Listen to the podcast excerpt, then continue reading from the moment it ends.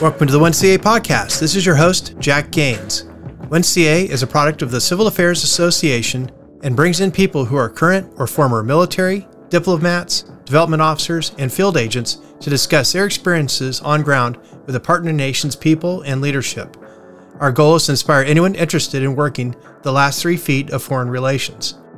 To contact the show, email us at capodcasting at gmail.com or look us up on the Civil Affairs Association website at www.civilaffairsassoc.org. I'll have those in the show notes. One and this guy said, "Hey, I want to get some background." He kept asking background stuff, and it's like, okay, they knew where I raised and what my favorite food was, but we never talked about anything substantive.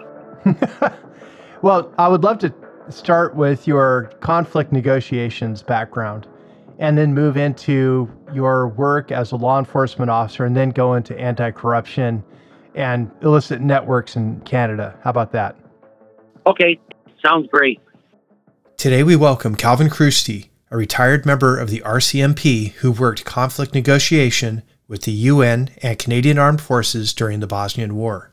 After the conflict, Calvin used his skills to also conduct international hostage negotiations and then got into counter-criminal and state sponsored threat networks. In this episode, Calvin talks about his experience in conflict and hostage negotiation and shares tips and tricks to help people in the field with relationship building and negotiations. So please join me in welcoming Calvin to the show. Well, probably where I first professionally was engaged in conflict negotiations, other than the average normal police function, or with your wife on. Yeah, yeah, uh, was probably upon my first tour with the UN in the former uh, Yugoslavia at the height of the war in 1993, where I was deployed as a peacekeeper was the mission, but in reality, quickly learned it was peacemaking because there was no peace to keep at that time. It started off with a uh, Serbian military officer and his father being abducted and kidnapped by the Croatian military, and then quickly evolved to a counter Croatian military officer and others being kidnapped. And the warring parties were looking for people to assist and support. I uh, was approached by the uh, families of the warring parties and the families of the hostages and quickly got immersed in the world of conflict negotiations. And my background on it, other than in human source cultivation or in my other job that I held, I what quickly, job was uh, that? I was in drug enforcement at that time in Vancouver, focused at target team looking at mothership operations globally and working with the U.S. and other uh, international agencies in the uh, early 90s. So you learned HUMINT from working basically with leads in on the ground to track motherships. That, that was part of it, but I had worked significant amount of human work in a number of criminal settings. It quickly transformed when I was in the, the former Yugoslavia to be very useful because of the similar skill set, i.e., rapport building, trust building, something that was virtually absent in these type of settings, and probably one of the top skills probably required in that. And I didn't at that time know how to spell the word negotiation, and I uh, learned it from the School of Hard Knocks. Right, and you also had experienced some really traumatic moments. I remember in our last conversation, you were talking about executions in front of you and other events that were happening as you're trying to build trust with these groups. Yeah.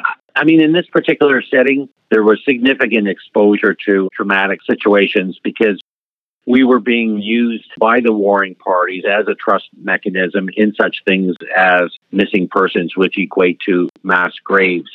So right. we were uh, being used in shuttle diplomacy at that time, I was the first UN person allowed into detention centers in the war, like the military detention center. Going into those settings, obviously, there was a significant issues regarding torture and uh, other type of situations. And then when I wasn't in the detention centers, we were doing body exchanges, which wasn't the most pleasant type of negotiations I've ever done, and that was basically truckloads of bodies being swapped for truckloads of dead bodies on the other side. And I don't mean to drag you through all that. I apologize. No, no, that's okay. I'm fine with it. Well, the exposure, though, I know that's tough, but also, why were they dragging you into that type of negotiation? Was it to shock you or to see if you would break or to build trust? What was going on? The warring parties in this particular case were genuinely interested in looking for people that could assist them to deal with this very acute, underlying, perpetuating, intense, intractable conflict, which, again, I, I reference the U.S. experience in Vietnam, probably the one of the most aggravating open wounds of a war is that POW issue. And the guy we're dealing with, I think we're genuinely knowing that they needed a third party to do it. I was a really young guy at that time. I was 29 years old. And I came into that war about a year into it. There was tens of thousands of UN folks in it, but there weren't that many people that were stepping into this arena full of atrocity and a lot of unpleasant experience. And so I, I think there was a genuine interest from the warring parties. They realized needed a trusted mechanism for shuttle diplomacy between the two different sides where they could build some trust amongst each other by sharing some uh, very dark secrets that weren't going to put them in jeopardy, sure. you know, in terms of an international court and what weren't going to get them jammed up or into a situation politically. Yeah. That's a tough role to, to be in the middle of. Yeah, it was a really tough role. And it, to be quite honest, it seemed very surreal. I still reflect back on it, and that's 30 years ago. And it still seems not a little surreal, completely surreal. Sure. For somebody growing up in Canada, the U.S., or otherwise, it's really hard to fathom those type of situations unless you, you've lived through them. And I, I still, even though I've lived through them, I'm still kind of reflect going, was that a dream? Yeah, I can imagine that it, it goes off into the back corners of your mind as this isn't really real. This is more of a dreamscape than actually facing that reality. So, and I apologize again for dragging you through it. I I just wanted to get some context about it. Hey, Jack, it's, it's something I think that's really important for people to talk about. I talk about it all the time at universities when I teach negotiations, and everybody goes, Hey, how do you do all those real interesting, cool things uh, and that? But I, I did them through the school of hard knocks, and there's no shortcuts doing it. And although probably I would safe to say that probably some of the darkest moments of my life they were probably some of the most rewarding, cherished moments of my life, including sure. lifelong friendships that came out of it. So more positive than good. Okay. And do you have any recommendations for folks that are working in the field on negotiations? I hope most of the people on this podcast are not dealing with that level of violence or extreme behavior, but I'm sure you had some takeaways. It's actually a great question probably one that you didn't think about, but a very good intuitive question. Because as I mentioned, I didn't know how to spell the negotiation. And I've spent 30 years trying to figure out what made it so successful when I didn't know anything about negotiation strategies, tactics, or processes. What made me so successful in those moments and during that context? If I was to go, hey, what's the top three things? And I'm quick trying to panic in my head, go, what are the top three things? but one comes to mind is genuine, heart driven empathy. I care for people. I respect people. I think I learned that my childhood from uh, two great parents that instilled the right virtues, principles, values, and belief systems upon myself. And that drove me through the adversity of those difficult negotiations. The second thing I would probably suggest was just being really humble in the process. And again, I learned this from my family background. And I was looking at these people unlike other people were looking at them and probably kind of was tied into my HUMINT background. And that was really looking at the people as people and not thinking I was smarter than they were because I realized that although they were perhaps farmers from a war torn country or they weren't Western democratic countries. I always was cautious in terms of thinking that they may always be smarter than myself. Sure. And I kept that at the back of the mind that allowed me to analyze and anticipate problems and issues and impediments and challenges and risk within the negotiation process. And I think the last one would probably be, again, more about a principle and value in terms of the negotiation process. And I took that when I was dealing with these people as well. So those would probably be the three things empathy, the humbleness, and uh, the respect. And the empathy was my motivator, the humility was my analyzer, and uh, my respect, I think, was my rapport builder. Oh, interesting. I've never heard it dissected that way. This I've never a... heard it that way until you asked the question. and it's really simple. It's similar to Chris Voss, who was the FBI's hostage negotiator for a long time until he retired and started his own book called Never Split the Difference. Yes. I, I mean, Chris and I have uh, worked together. I met Chris after 9 11. Coincidentally, the FBI had asked Chris as one of their negotiators to uh, travel to Phoenix for a meeting after 9 11 to uh, develop best practices, lessons learned, better uh, social psychological theories to deal with uh, terrorism. And at the same time, they asked Chris, they asked myself to attend the meetings with Chris. And uh, we attended and met with uh, Dr. Robert Cialdini, and uh, that really gave us like unbelievable insight to the social psychology laboratories and the research they had done over several decades in the field of persuasion and influence and negotiations. Which are tangentially the names of his books, Persuasion and Influence. Yeah. Which I've read both. Yeah. They're terrific and insightful. The funny thing about it, he wrote the books to document the practices of influence and persuasion. But when people read them, they flipped it to where they became the guidebook for creating influence and persuasion. Yes, and I think something that's not talked about those books for those that are interested in the field of uh, negotiations and conflict, it's almost like a curse because I had the benefit of studying it so much, you know, with the interaction with Dr. Cialdini and then subsequently, uh, you know, traveling down there, taking courses through his research. More importantly, something that's not talked about it that much about them, which I think readers and many others would benefit, is the ability to use his research for defensive purposes, not only offensive purposes. So he talks about how to use them to accelerate relationship building and trust building.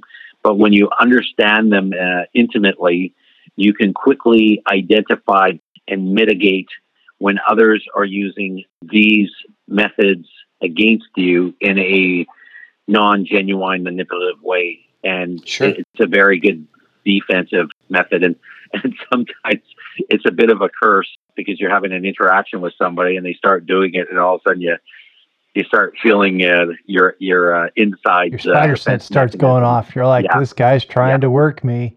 yeah. Have you had that moment where you're in negotiations and you're like, wait a minute, this guy's this guy's trying to push a button.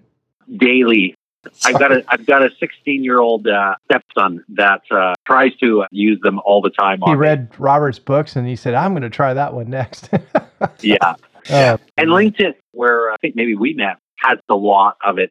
If you read some of the posts, you know, in the field of negotiations, there's built-in tactical considerations in some of the language. Sometimes I find. Oh yeah, I see all kinds of trigger words in posts as well as where they're trying to use emotive language in order to get you to sway one way or another on an issue. Yeah.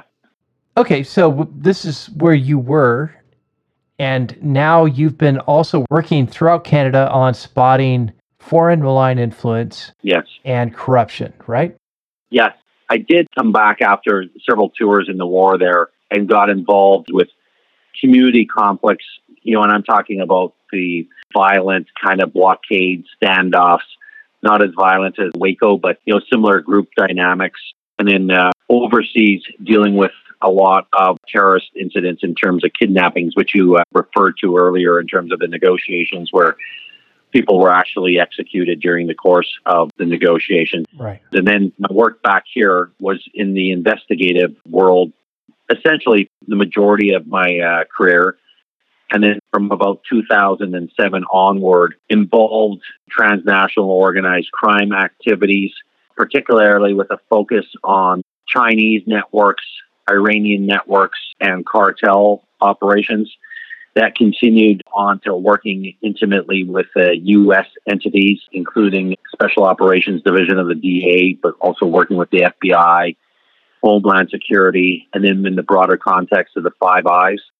And then in 2018, after uh, working in that space, I went into the private sector where I, uh, I decided uh, I had enough of the public sector and I was about to try to pivot into a new area that I quickly realized I wasn't going to get spousal support from, which was I wanted to go be a bartender. And that lasted for about a day. You got vetoed and, on being a bartender? I got vetoed for being a bartender. I didn't plan on retiring at all. And, you know, I thought I'd do another couple of years. And then one day I just walked back to the office after um, a week of training with some young guys. And I thought, man, that was pretty enjoyable. And then the next thought that went through my head was, man, that was fun working with the young guys. I never worked with the young guys. I always work with these executives. And then I thought to myself, what the hell? I joined to have fun. What I'm doing is not fun anymore. Dealing with freaking drama and all this other stuff. I've done everything I've wanted to do. Right then there, I looked at my computer screen, turned it off, packed my briefcase, never went back to work. Just like that. I, I said to my wife, I, uh, I'm quitting RCMP. And she goes, Well, when? Thinking like a year or whatever. No, no, no. I'm sending an email tonight. And so she says, Well, what are you going to do? I says, I got no fucking idea. Bartender? She goes, Over my dead body. You're not coming home at four or five o'clock at night. You're you're an old man. You're not going to do that. I came home. I, I, I Calvin, I, I bet you your boss is sitting at his desk right now, looking at his watch, going, I'll give him another 10 minutes on that break and then I'm really going to call. yeah. I wanted something completely different.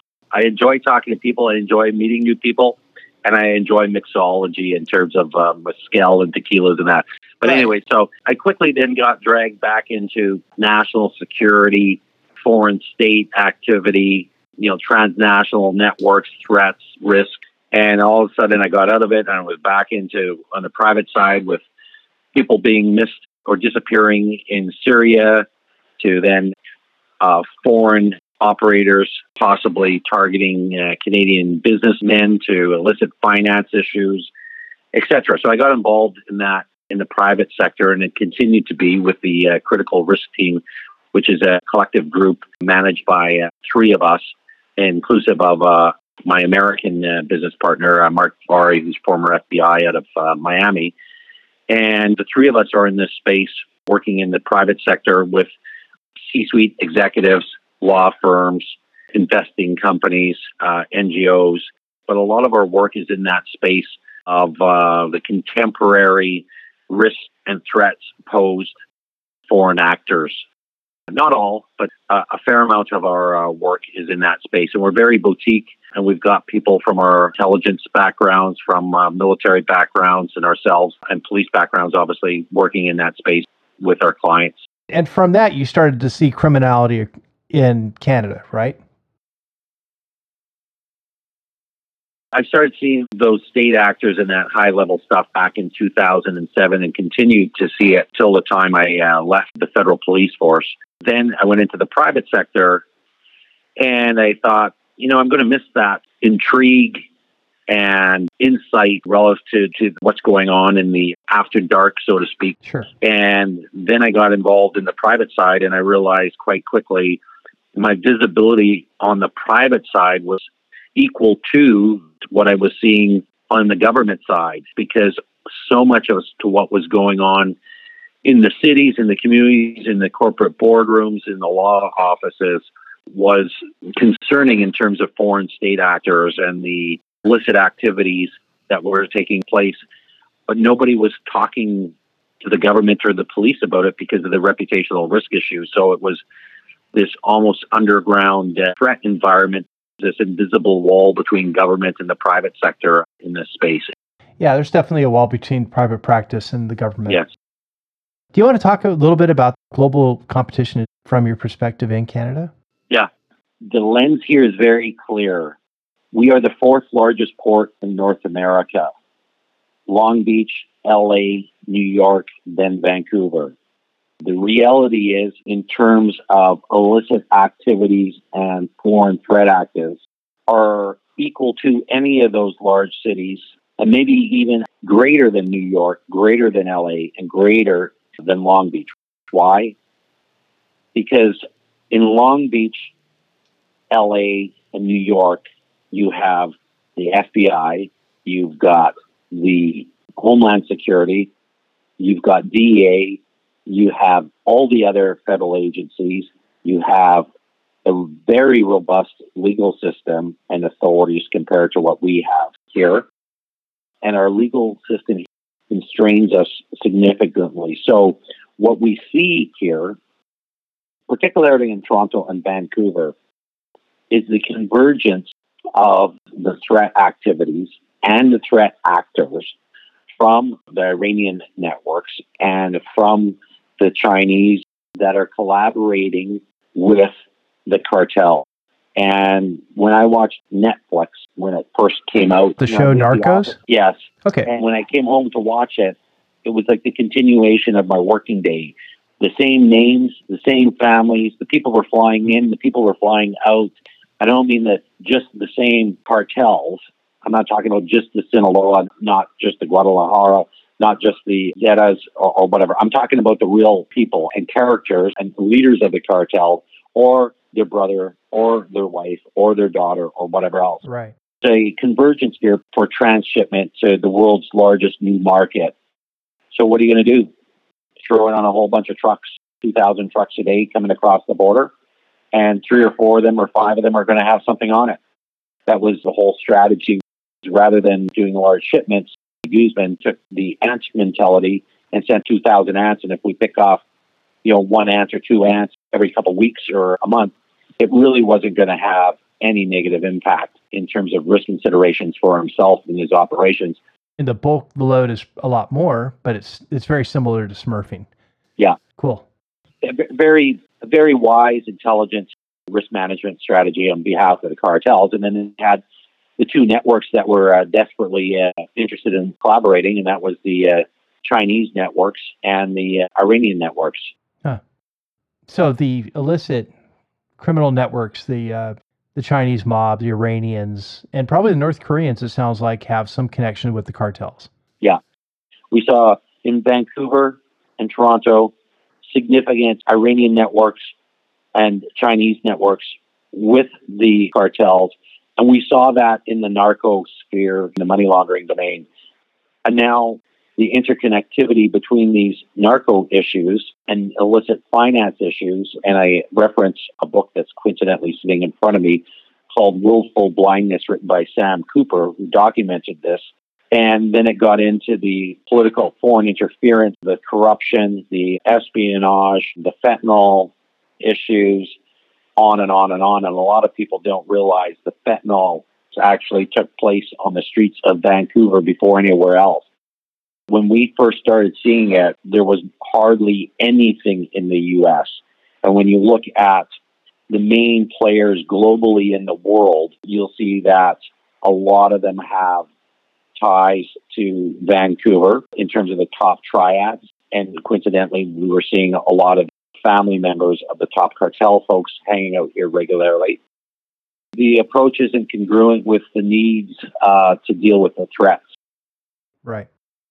So, do you see it as a risk to them being in the Five Eyes? Yeah. The conversations I've had inside, and now I can safely say outside, there has been a growing, increasing concern with Canada within the Five Eyes. And I think we saw, you know, the response to that with the uh, security pact AUKUS? between this, yeah. Yeah. And, you know, there was a lot of suggesting that it was just a some pact when most other people already anticipated and suspected it was much more.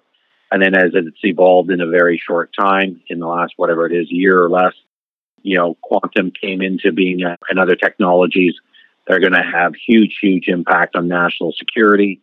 Right. I think Canada sadly got dependent on uh, China, not only financially, but politically. Right. It become undeniable to the infrastructure. I really don't think that there's a real good public dialogue in Canada from anyone. Everybody I look at that's engaged in this seems to be influenced and compromised, certainly based on where their funding sources are, you know, and that's that that includes even the NGOs. And there's a increasing concern within some circles of academia and think tanks that even some of the NGOs have been influenced to take a, a term out there. I don't think there is such a term, but I'll make it up uh, today uh, to vanillaize the narrative on the degree of concerns and threat activities in Canada. Sure. This is one of the challenges. We promote interdependency because we're trying to keep a global economic system afloat, but we do it in a way to where we try to leverage partners in order to gain foreign policy goals. But it's a double-edged sword because countries like China and Russia, they also know the skill of diplomacy and intertangling of economics and politics. And it can be just as impactful to us. And it's a challenge to try to keep that balance. It is, and particularly with our political systems, you know, where we're on these four year cycles and these other people are on these 10, 15 year cycles. Well, they just elect um, themselves know, into power for as long as they want. Yeah, and they're in the game of chess, and we're in the game of 52 pickup in, in terms of everything that we're doing is reactionary and extremely concerned about it. Yeah, I, I could see why. Because without a good strategy, you can't compete with another person's strategy. I was explaining to a friend of mine about Taiwan, and that is if their narrative only focuses on their relationship to China, then China has already won. Yeah. Until Taiwan builds its own narrative of how it positions itself in the world and its relationship to the international community, it will never overcome the conditions that it's in right now. Yeah. Yeah. Well, we are almost up to an hour. Is there any last thoughts? Well, I don't know if it fits. I can make it fit. But I guess I'm the editor. Know, I'll, I'll, yeah, throw it out, and, and probably because it ties back to the original part of the conversation. You know, if that uh, we all take the time to reflect and uh, ensure that we're doing our due diligence and making efforts to do the right thing to uh, protect the interest of uh, the next generation, like others before us did. That's a, that's an excellent close. I appreciate that. Thanks for listening. If you get a chance, please like and subscribe and rate the show on your favorite podcast platform. Also, if you're interested in coming on the show or hosting an episode, email us at capodcasting at gmail.com. I'll have the email and CA Association website in the show notes. And now, most importantly, to those currently out in the field, working with a partner nation's people or leadership to forward U.S. relations, thank you all for what you're doing. This is Jack, your host. Stay tuned for more great episodes. 1CA Podcast.